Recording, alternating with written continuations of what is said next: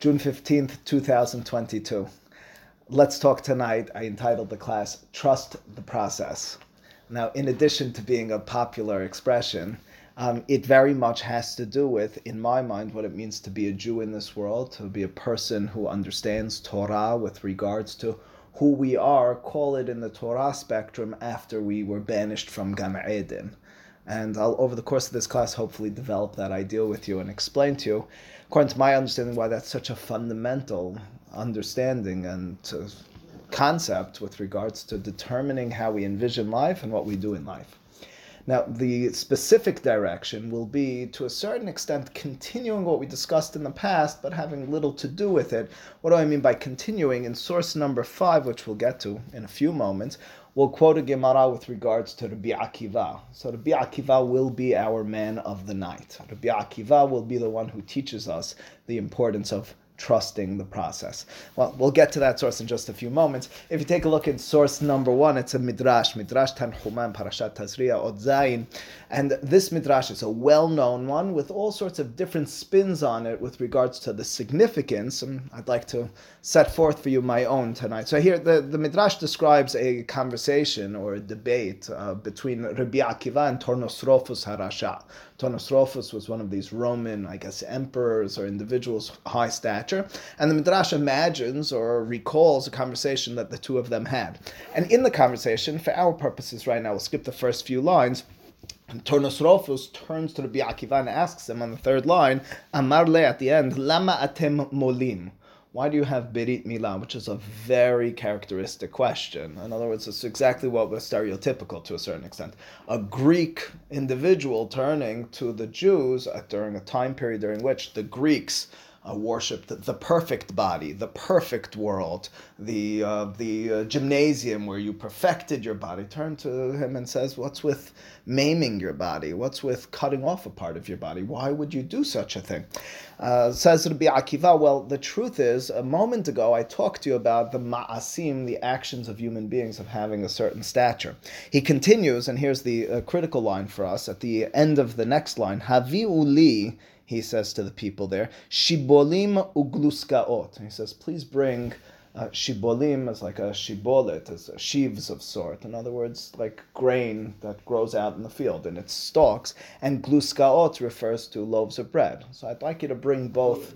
Uh, gluten, uh, the initial, that's what you see in the word gluskaot. I don't know. Bread kind of bread and uh, what makes bread, right? Amru Amar lo uh, turns to uh, and says to him, "Elu ma'aseh Hakadosh Baruch Hu ve'elu ma'aseh ben basav adam." He says the bread, I'm going backwards, is the actions, is the handiwork of human beings. Uh, the shibolet, the sheaves, the stalks from the field, that's the handiwork of God. In elu naim, would you not admit that the bread is, so to speak, more beautiful? It's more complete.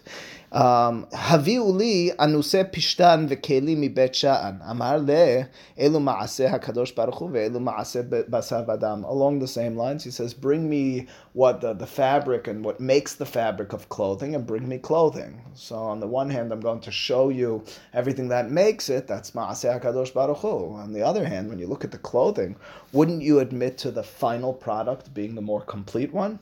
Amar le Tonosrophus, says Tonosrophus, and of course the Mashal, that's the Mashal. The Nimshal in turn is we were created and crafted by God. And now that last stage, so to speak, of the milah is how we cap it all off. It's how we crafted the clothing. It's how we made the bread. Amar le tonosrophos ho'il v'hu hafetz b'milah, lama eno yoseh mahul mime'e imo, says tonosrophos harasha. So if that's the case, if you're God, who's a complete God, is a perfect God, so then why doesn't He create you with a milah? Amar Rabbi Akiva, Rabbi Akiva effectively has already won that conversation, at the very least from proving it from the world.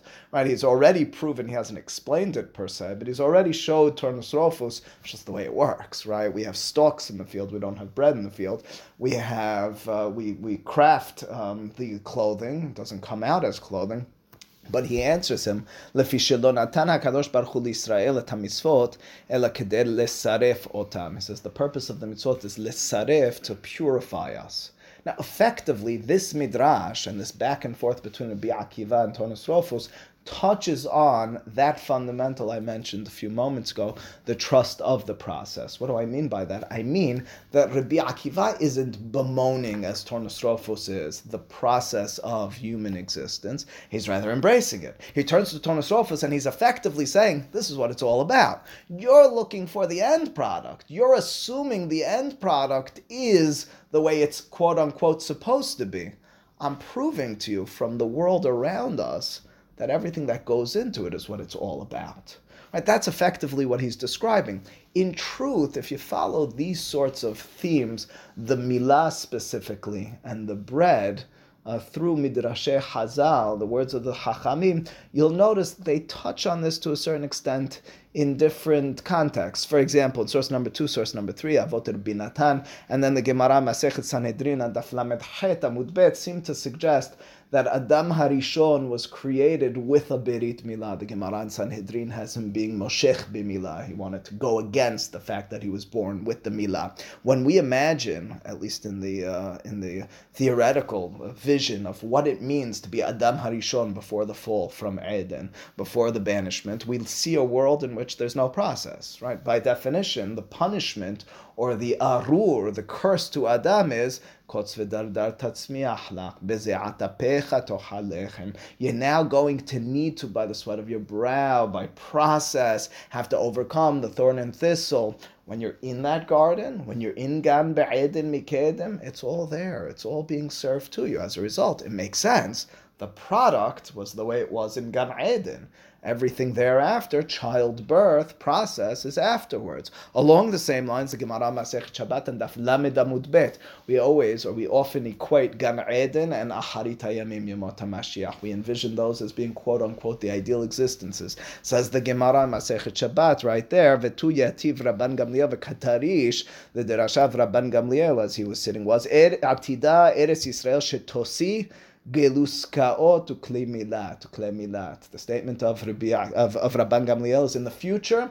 You want to know what the trees and growths of Eretz Yisrael will bring forth?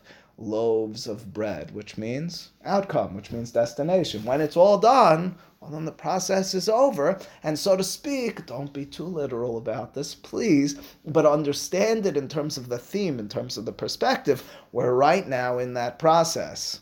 The beginning, it was all done. We cr- cracked that, set forth a life of humanity, which is one of process, and in turn, when we envision the way it will be when game is over, well, of course, the process will be done. We'll have destination. Isn't there a midrash that Moshe was also born with the Brit Milah? There is. The Gemara Masechet Sotah Daf Yod Oh, Bet has so. It fits in because it describes sort of Moshe Rabbeinu. I hope you were either at the class or listening as a person who's disassociated from regular human beings. We'll see that really in the next source, right? Moshe Rabbeinu, in contrast to Rabbi Akiva, is the emblem, is the symbol of destination, of the perfect quote quote unquote, mamash quote unquote, because there is no perfection amongst humanity, human being. It's for that reason we stressed he's not using his speech as human beings need to. He's direct, he's destination based. It's for that reason as well, and I'll bring you back to that conversation we had about a week ago, the Gemara Masechet Menachot and Daf Kaftet. The Gemara Masechet Menachot has Moshe Rabbeinu visiting in this vision, imagination of the rabbis, visiting the classroom of Rabbi Akiva. and He doesn't know what they're saying. Rabbi Akiva is giving a class. Moshe had been so interested in who this Rabbi Akiva is after God had showed him in the heavens, the future, and so forth. And finally, as his uh, tashash as he's being, as he's feeling all bewildered and uh, dejected, and feeling bad and depressed about the fact that he doesn't know what's going on. It's a Torah class, and he can't understand it. Rabbi Akiva, uh, one of the students asked Rabbi Akiva, "Minayin lecha? What's your source for that?" And he says, of course, halacha Moshe misinai. Ah, says Moshe, now I feel good. That's what the Midrash says. Inexplicable, unfathomable. I mean, what are the rabbis teaching? They're not describing per se what happened, but they're teaching us some sort of lesson. There's so many question marks in that Midrash. But the most fundamental, the very least for our purposes right now, is one in which the answer doesn't really match the context. The answer is halachal Moshe misinai, so Moshe feels better. I mean, imagine I'm in a room with you guys and you're talking another language. I have no idea what you're talking about. No, it's the same language, it's just different stuff. And then I uh, hear one of you saying, who, who told you that? And you say, Harari. Ah, now I feel good. I didn't feel good. I don't have a darn clue what you're talking about. Why would I start feeling good? Suggested Or HaHayim, Rabbi Hayim ben Atar in source number six, and several of the other Mikubalim, as, as we mentioned in the past, this is a strain of thought amongst them, but others suggest this as well. It's not to be understood per se as a novelty which came post Moshe Rabbeinu, and so to speak, Rabbi Akiva says, "Oh, that's really no, it's not a novelty. It's two methods of getting to truth, of understanding Torah. Moshe." Had, so to speak, the vision. He was direct. He was the one, remember, uh, Victor, we gave the example. He's the me, the yo yo at the podium, giving the speech, talking about the idea in its most, in its most pristine form. Nobody has a clue what I'm talking about. Victor goes home and tells the, tells a story to his wife, to his nephews, and so forth. And he starts, I don't have any nephews, okay, whatever, to his cousins and stuff like that. And as he's doing so, so they answer, ah, well, and then I walk into the room, he's in the middle of some strange story, and they say to him, Where'd you hear that? And he says, oh, From Rabbi Harari. Well, you didn't hear that from me. I gave, that's the difference between Moshe and Rabbi Akiva. Moshe is the crystallized idea, he gets it direct from God. He doesn't need it dressed up even even in the letters, the words, the sentences of the Torah. Rabbi Akiva, after the fact, says, wait a second, our key word for tonight is process. Says Rabbi Akiva, Let's show you how we get there. Let me find it in the text of the Torah. Let me play the human role. Moshe, you played the God role. You got it directly from God. So to speak, nivua, zapped into you. You got the vision of it. It was abstract, but it was so clear and pristine to you, but you couldn't even speak it to us. There's no words for that. Me, says Rabbi Akiva, says the Midrash for us in Rabbi Akiva, that's Torah Peh. That's the listening. That's the interpreting. That's the speaking. That's the process. That's the role of human beings. That's really what we're all about, right? We are not about destination. We convince ourselves that we're about destination. When do we convince ourselves that we're about destination? In many circumstances. I've given one particular example in the past, and I'll give it again.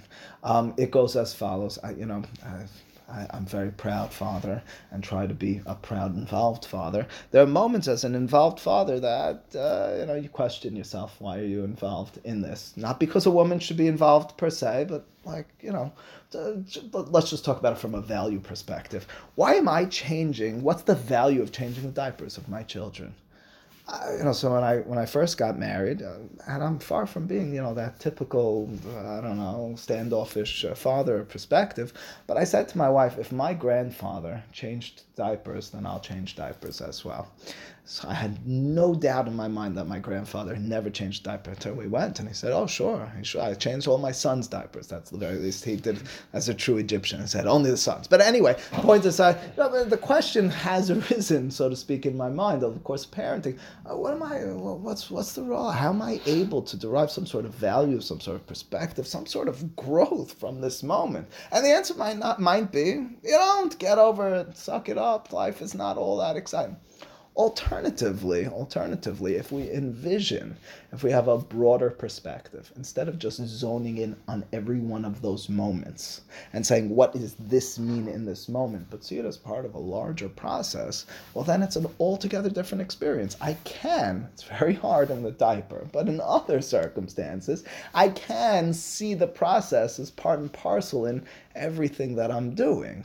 And the other example I've given a lot of times because it relates to women more and to regular people who are not involved in diaper changing all the time like me um, is my, my, my wife taught me this one uh, with regards to uh, planning vacations. She said more than once that on the vacation it wasn't worth the planning. Why wasn't it worth the planning?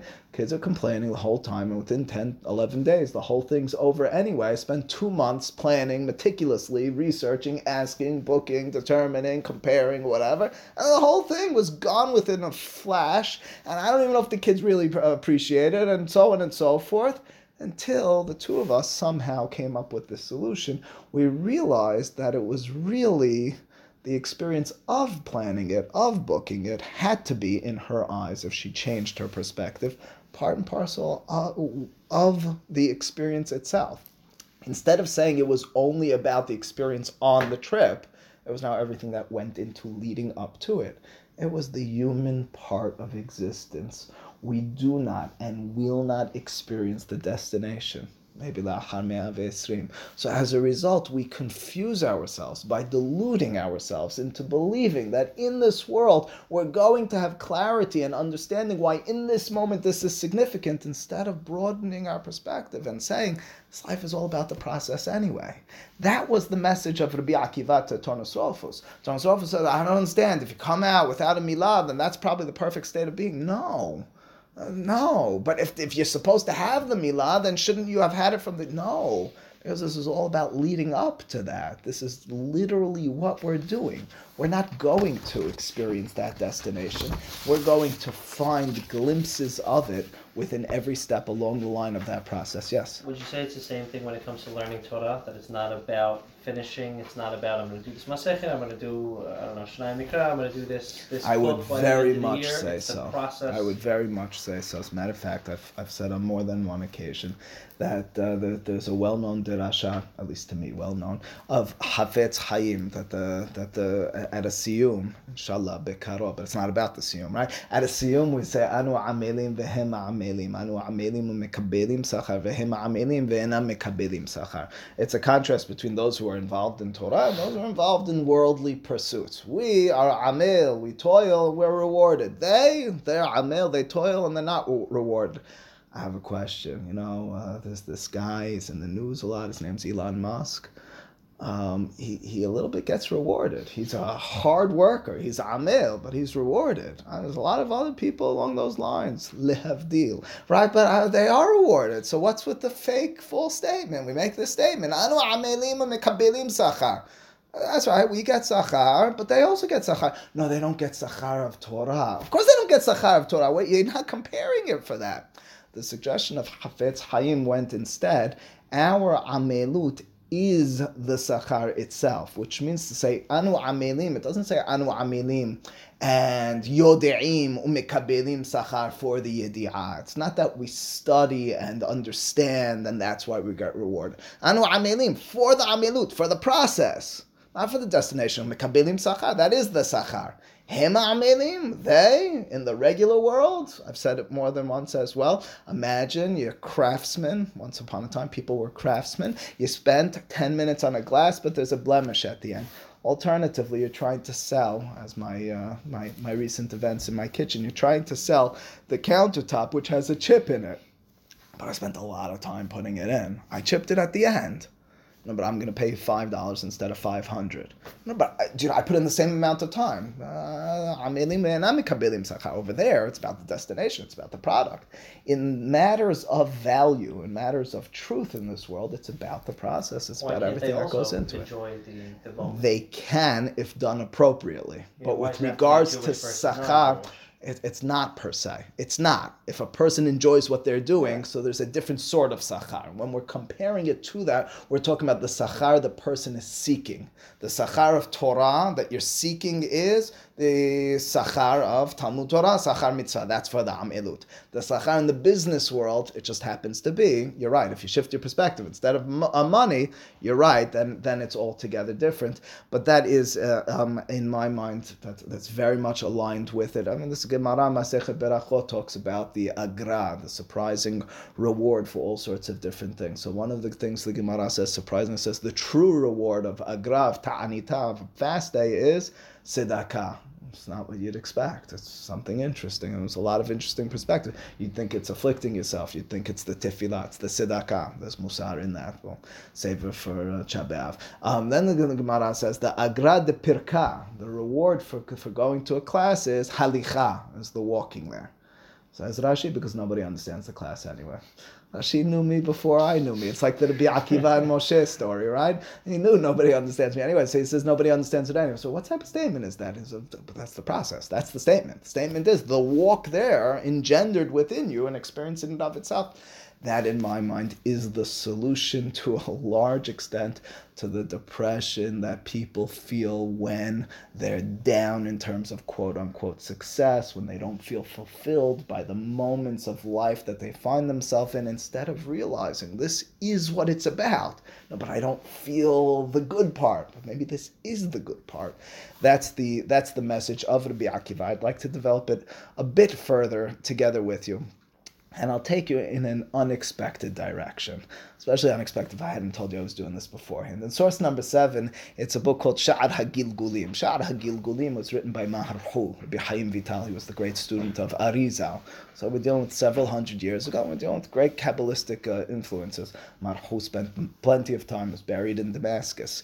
Um, so in, in Sha'ar Hagilgulim, he's talking about what's called Gilgul. We won't touch on what Gilgul means in its full aspect, especially because I don't understand it. But at the very least, when we talk about comparing or envisioning a reincarnation, we're associating similarities, right? In other words, if I'm going to determine or to type, this guy's like the reincarnation of my grandfather. Uh, why would you say that? People talk like that even today. The reason I'm saying is because I find so many things similar. So aside from what it quote unquote it actually means, when he talks about Gilgulim, he's going to point to similarities. And for our purposes, that's the most that's the most important part for, for our, you know, peshat in Lanu Esek Banistarot purposes. The Gilgul of Yaakov Avinu, Alav Hashalom, is none other than Rabbi Akiva. First and foremost, their names are very similar, are they not? Yaakov and Akiva, only the letter Aleph separates them. They're pretty much the same name, fascinatingly. Furthermore, said Arizal apparently to his student Maharhu, he said, You should know there were three people, Shemuel being the third, not the one that we're going to focus on, who tried to reveal or bring forth the kits, the end of days, and God stopped it. One was, well, let's see, Yaakov. Yaakov turns to his children and says, Gather around, I'm going to tell you. And according to him, then he doesn't. He doesn't tell them what's going to happen. Says the Midrash, God closed it off. But it's an interesting perspective. He tried to reveal or tried to bring forth the end of days. Rabbi Akiva, it's a well-known midrash. It's in the Gemara. It's, it's, it's very much highlighted in Talmud Yerushalmi. He accepted Bar Kochva, Bar Koziba, as it's referred to over there, as the Mashiach. And of course, he was wrong about that. Interestingly, Arizal, in this source, his association, his affiliation, his symmetry between Rabbi Akiva and Yaakov is their attempt to bring the end, but being stuck in the present how appropriate with regards to the vantage point of this class. And if we can develop this further, even more so, why do I say how appropriate? Because whereas they talked about the end, so to speak, they were told, no, no, no, I think you need to focus on what's right here. Don't focus on the end. Stop that. You're not at the end. We're in the process of it all. In terms of affiliating the two of them, the interesting thing is, Victor, I turn to you again. I gave another class at an earlier point this year about the students of Rabbi Akiva. And irrespective of my particular point, I was talking about the Gemara Masechet Yevamot that talks about the the 12,000 pairs of students.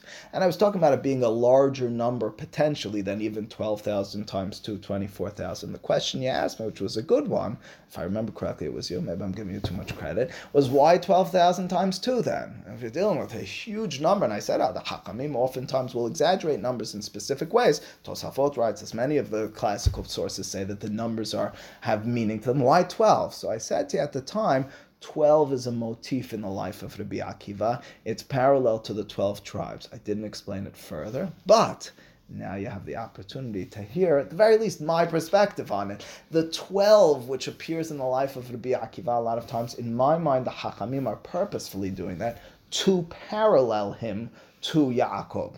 The 12 tribes, which were, which were Yaakov Avinu, are Rabbi Akiva, the 12,000 pairs of students. In fact, the Gemara in Masechet Ketubot describes how he left home for 12 years to study Torah. He returns back and he overhears his wife saying in the, in the song from Journeys, Abie Rotenberg, he says, I'd gladly give a dozen more. In the Lashon of the Gemara, something along those lines, and he goes back in another 12 years. The 12s are very striking. Then you have a little bit more than the, and the Gemara is all over those, the 12 and the 12 and the 24. And then at the end of the Gemara, before the end of the Gemara, the beginning of the Gemara, the Gemara describes the early, the origins of Rabbi Akiva. What were the origins of Rabbi Akiva? Can you imagine? Tell me the origins of Yaakov Avinu, for all intents and purposes, in bringing forth Bnei Israel. He's a shepherd for his father-in-law, is he not? Course he is. Rabbi Akiva as well, the Gemara says he was Ra'aya, the first line over here in source number eight. Dibin kalba savu'a hava. He was a shepherd for his father-in-law. That's another parallelism. But it's more than that, even. Because at the end of the Midrash, it describes how his wife, who gave up those 24 years of her husband being out of the house to establish himself, her daughter, in turn, followed in her path. Her daughter got married to someone named, or engaged, according to the, the Hachamim later, to someone named Ben Azai, who never really consummated his, his relationship and his marriage with her. Says the Gemara, you know what that daughter was like to her mother? It was like, second to last line, last word, Rehela Batar Rehela Azla. It was the same way a Rahel, what's a Rahel? It's a type of animal, a ram of some sort, goes after the, uh, what is it? ewe An E W E, an EU. So that's what it is. So the same way a Rahel, I'd rather call it a Rahel, just me. Um, the same way a Rahel goes after uh, its mother, the Rahel, so to this Rahel went after her mother, the Rahel. Now the truth is that the wife of Rabbi Akiva traditionally, her name was Rachel. And he had a second wife, according to the Gemara in Masechet Nedarim, which in the eyes of Arizal is parallel to, you guessed it, Leah. Says Arizal, that's why the Gemara talks about Rehela and Rehela, because we're talking about Rachel. But piecing it all together, again, I remind you the significance, at least for our purposes tonight, and it goes as follows. The life of Yaakov in being parallel to the life of Rabbi Akiva, saying, what did that teach me? Arizal told us what it taught us right away. He told us they both tried to reveal the kates. They both tried to bring the end, but God prevented them. They both were all about the process. Think about Yaakov. What was Yaakov? Yaakov was from beginning until end not product oriented. Just think about, for example, the contrast to his brother Esav. His brother Esav, we got it? E-U? E-W-E? All right. That's a type of sheep. Type of sheep. There it is. Uh, having my sister's name is Yael Rachel. We knew Yael was ibex. I didn't know Rachel was in the EU, but she was two types of animals out in the fields in the mountains of Israel. Okay, so the pasuk says with regards to the birth of Esav, Vayeseh Harishon Admoni kulo ke'aderet se'ar vayikreu shemo Esav. Esav is born with a coat of of hair on him. You know what a coat of hair means? Coat of hair means you're complete. As a matter of fact, that's why they called him. Esav says, Rashba milashon asui. He looked matured already. As you grow older, you grow more hair. Babies, generally speaking, come out without hair. The fact that he was already hairy, he was asui, he was finished. That was Esav. Esav, along the same lines, was known as Uh, Edom. And the reason he was known as Edom, source number 12 tells us, is because he talked about the soup being Ha'adom Ha'adom Hazeh, this red soup, because the redness of the lentils showed him that the soup was ready.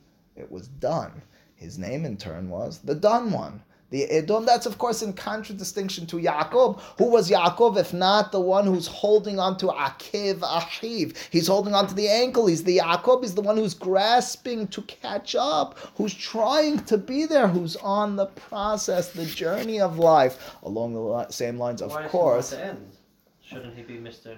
Process? I I don't have a straight and clear answer, but I do know that at a certain point, everyone to a certain point, everyone wants to see the end. And so to speak, the lesson of God to him was, but wait a second, Yaakov, if you've lived your life this way throughout. Let's not change it. I don't know what about it. Let's keep to that mission. In other words, instead of envisioning him as that moment, envision him as, you know, what happened from that moment. The fact that it didn't render the end. And the lesson in turn that he taught us from it, much as Rabbi Akiva is embracing that, that, that, process can, uh, of course, more famously, the name of Yaakov after fighting with that malach is Yisrael. There's a famous Musar here, is there not? Yisrael is milashon sarita. You struggled with Elohim ve'adam. And but he's told, vatuchal. He was told, and you were successful. I'd be a lot more comfortable if the name of my nation was Tuchal, the successful ones. Instead, we're known as Yisrael, the strugglers. But isn't that what it's all about? It's all about that process. It's all about that struggle. It's all about what everything that goes into it, not so much the destination and the final product. If it were about the final product, then our lives quite literally would all be failure. We should be depressed. We could and would be making the claims of Turnus Rofus about everything that takes place in our lives. Every time something goes wrong, every time something's difficult, just drop it. It's not worth it. Alternatively, maybe that's the enriching part. Maybe that's what it's all about. I'll just cap it off. And yes, it's a, it's a little bit of a poetic flourish over here. You should know there's something specific to know about Rabbi Akiva. He was very different than Esav. Of course he was. But he was very different than Esav to the extent that he shared, or rather I share, something very much in common with him. The Gemara Masechet Bechorot and Dafnun Het describes how Ben Azai, the son-in-law of Rabbi Akiva, described how all the Chachmei Israel, they were like the, um, the uh, kilipav, the shum to him. They were like the outer layer of the garlic. Uh, nothing to eh, take off the. Uh, I don't like garlic, but you know, if you did, you take off the outer layer and then you slice it up and whatever you use it. But he said, except for that kereah, that bald one. And the reference, according to Rashi, is to Rabbi Akiva. It's for that reason that the son of Rabbi Akiva, according to Rashi and Tosafot, was known as Rabbi Yoshua ben Korha, according to Rashi and Tosafot, Rabbi Yoshua ben Korha was the son of the bald one who was Rabbi Akiva. You say, why is baldness the process? Because when the hair is there, you look like a complete product. Me, it looks like it's just growing in right now. You might say alternatively it's over the process because it fell out, but when you see someone with that shaved head, or alternatively when a baby comes out and it's bald, that's just the beginning of something to come. It's the opposite of the Esav personality.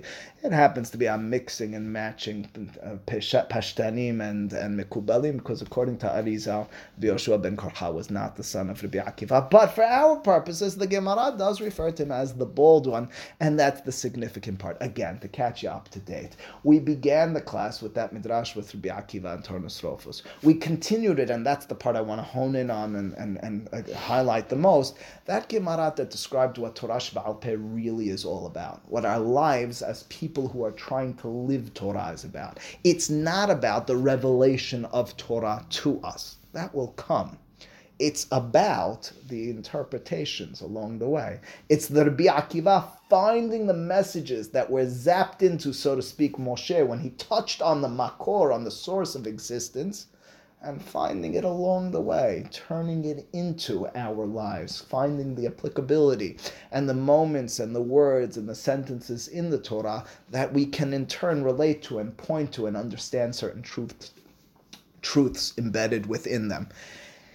I recently read an essay by a, a, certain scientist, and in it he was describing how people have this wrongful understanding of how in discoveries, I call it the destinations, are really brought about. People think that people that you know the scientists go to sleep at night and there's the aha moment. It's just a light bulb, and that's it, and it's all discovered because they were uh, inborn genius, and as a result, just came. They neglect, they fail to realize that generally speaking, 99.9% of the time, it's just not the way it works.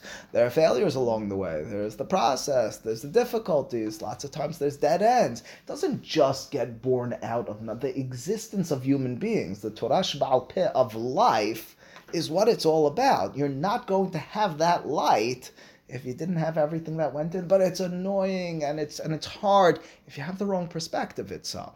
And it's not simple. Again, changing diapers is never going to be simple, never going to be exciting, but if it's seen through a broader framework, if we can broaden our perspective and vision, it has an altogether different flavor. I will tell you. Always that the destination is bad. Should, no. Shouldn't we have destinations in life as well? You should, but you won't really have any. You'll have small ones. In the larger scheme of things, if you have destination, have right, but your goal and your ambition needs to be set much further. That's the point. If the one siyum on a small masechet is your destination, mm, then you weren't really you didn't you didn't really live life enough. Then then end your life right there. Alter- that's right. So you have checkpoints. So yeah. certainly you're supposed to have moments of fulfillment. You're supposed to have the Shabbat, the destination that you tap into every seven days. But ultimately speaking, your life is sheshet yamim ta'avod. Your life is Torah Shba'al Peh. Your life is one in which it's about seeking. It's about finding the Shabbat within that. Right. That's that's it's about quote unquote eating the fruit off the tree, not the tree itself, if you tap into that other midrash. If you asked me, that's very much the message of Rabbi Akiva in the eyes of the rabbis from beginning until end. I gave you one or two examples. Let's finish with a few more. The Midrash in Avot Rabbi Natan, source number 18, tells the beginning of the life of Rabbi Akiva, the beginning of the life for our purposes. He's already 40 years old, the beginning of the rabbinic life, the beginning of the growth in Torah life of Rabbi Akiva is when he notices that there's a drop of water which is falling into a stone and slowly but surely making a dent in that stone, and he's awakened to reality. Although I'm an Am Haaretz, I don't know anything about Torah, I'm disconnected from all it's not over. I'm just a part of something that can and will be a gradual process toward a life of meaning. He's able to tap into that from the moment of our true encounter of Rabbi Akiva. He's realizing that there's a slow and gradual and persistent process is which, which it's all about.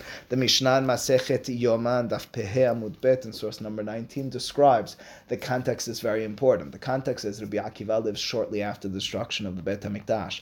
The people at that time period were led astray. Why were they led astray? We lost our temple. We lost our ability for kapara. Christians had a stronghold during that time period. You don't have your temple, your God has abandoned you, you're involved in all these intricacies of law and stricture and structure, but you don't actually have anything from it. Come to us, we'll preach, we'll teach, we'll find love in our encounter with God. We'll embrace the emotions. We'll tap into our emotive sensibilities as human beings. That was the appeal. Rabbi Akiva, in that context, turns to the people and says to them, wait a second.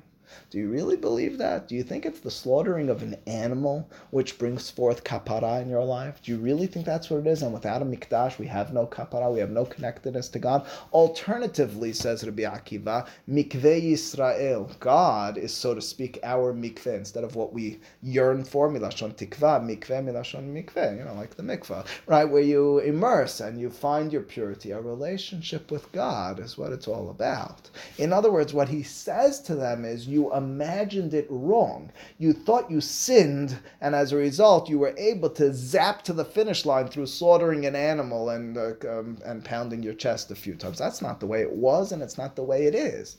It's about a process, a relationship with God, a tapping into truths within our existence and life. Lastly, perhaps the best known, at least in my mind, midrash about Rabbi Akiva is the final lines in Masechet Makot. Rabbi Akiva and his friends, his colleagues, are walking next to Har Habayit or on Har Habayit, and they see at Kodesh HaKodashim, where, where once stood a shu'al, a, a jackal, look that one up. A jackal walking out, and they're all crying, and he's laughing, and they turn to him, "Why are you, why are you laughing?" He turns and says, "Why are you crying?" They said, "Can you imagine the place where Abahazar Hakarev Yumat, where a stranger, in other words, a non Kohen, would die, uh, and look what's coming out of there now. A shu'al, a jackal, is walking out of there. Yeah, it's not a fox. Little known fact. Um, anyway, uh, so this says, says Rabbi Akiva, that's exactly why I'm laughing. What do you mean? Leaving the technicalities of the Gemara aside, effectively, what he says says to them is it had to and it must reach this low in order for us to then go up to for us for, to then ascend. Do you understand what Rabbi Akiva is saying to them? He says, "You guys are stuck in this moment. You guys see an animal coming out of it, Kodesh HaKodeshim. You to know what I see? I have a breadth of perspective. I have a vision in which this is just the beginning of growth. This is the early stages. Jackal, yes." It looks a little not a lot. I don't know that they got it right. Uh, this I heard from someone who heard from a zoologist. This someone told me heard from a zoologist, but I don't know. Google versus anyway. Uh, but what I will tell you is that in that encapsulates that really describes in a story in just a few lines in a story the life and the vision of Rabbi Akiva. To put it all together and to return to the title of the class, to trust the process with the pun intended over here is to truly experience life for what it is. You will perhaps have moments where it appears and feels as if you hit the destination the graduations, the first million dollars, the successful business deals, the moments where your children are growing and hitting, hitting milestones. You could or but should. you should yearn and strive for those. But if that's what your life is about, then your life will be a very depressing life because you won't understand that there's so much more to it than those moments. You'll find those moments rare, far and in between, and you'll revel in those moments, and the rest of the time you'll be walking around depressed. Alternatively, strive for those moments. Envision the Aharit Yamim. Remember the Gan Ba'edin Mikedem. Understand bread is what we want. We don't want to be chewing on the wheat in the field, but ultimately speaking, to bring forth the bread, we need to work the field. And we need to find within that the meaning that's leading us toward that bread at the end. We need to find within the Sheshet HaShavua, the Sheshet Bereshit, the Shavat Vayinafash, the seventh day, which is embedded within each of those days. The opportunity, the responsibility of life as a human being is to understand that moments of, I'll put in your words, Elliot, of emet and sheker might exist. We'll find a Shabbat. We'll understand Torah from time to time. But more often than not, There'll be the struggles of the tovara. There'll be the struggles of what it means to be a human being who's grappling with existence. And to understand our life as one in which that's what it's about. It's about finding meaning in those struggles. It's about appreciating everything that leads up to the finish line, is the lessons of Rabbi Akiva and Yaakov. Yaakov is not the individual who, before his death, makes his way back to Eretz Israel. His father lived his life there his grandfather yearned for a travel to there. He spends his life, ends his life in exile. When he dies, yes, he has his family around him, but he had a very difficult life. He had a life of process. Uh, Yaakov Avinu is buried in Israel when all is said and done, but his children have spent hundreds of more years in Egypt before they return. Yaakov is the one who maybe begrudgingly, but ultimately speaking, teaches us and accepts that lesson of process. And Rabbi Akiva, as Arizal tells us, the Gilgul of Yaakov Avinu is very much that message as well. To understand Rabbi Akiva as the father of Torah Shebal Peh is to understand him more than just accepting him as a great Talmud and Torah scholar. It's to understand him as a person who describes to us what it means to live in this world as a human being, as a Shomer Torah Mitzvot. He gives us perspective on the downs of life he gives us inspiration for involving ourselves and living in those moments, appreciating them as they come, even though they're quote unquote incomplete. He gives us an appreciation for each and every one of the mitzvot. He gives us a perspective on what it means to do teshuvah and what it means to live a life of teshuvah in truth. He is the embodiment, years later, of Yaakov, the one who's struggling to keep up, the one who's Sarita, our nation being one of struggling, as opposed to the Turnus Rufus, the reincarnate, so to speak, of Edom, of Esav, the one who preaches and seeks and envisions destination as all that there is. To embrace the process, to trust the process, means to live a life of meaning, means to live a life in which there's a constant and consistent inspiration from minute to minute and second to second, any and every experience that comes your way. Baruch Adonai Le'olam, Amen v'Amen.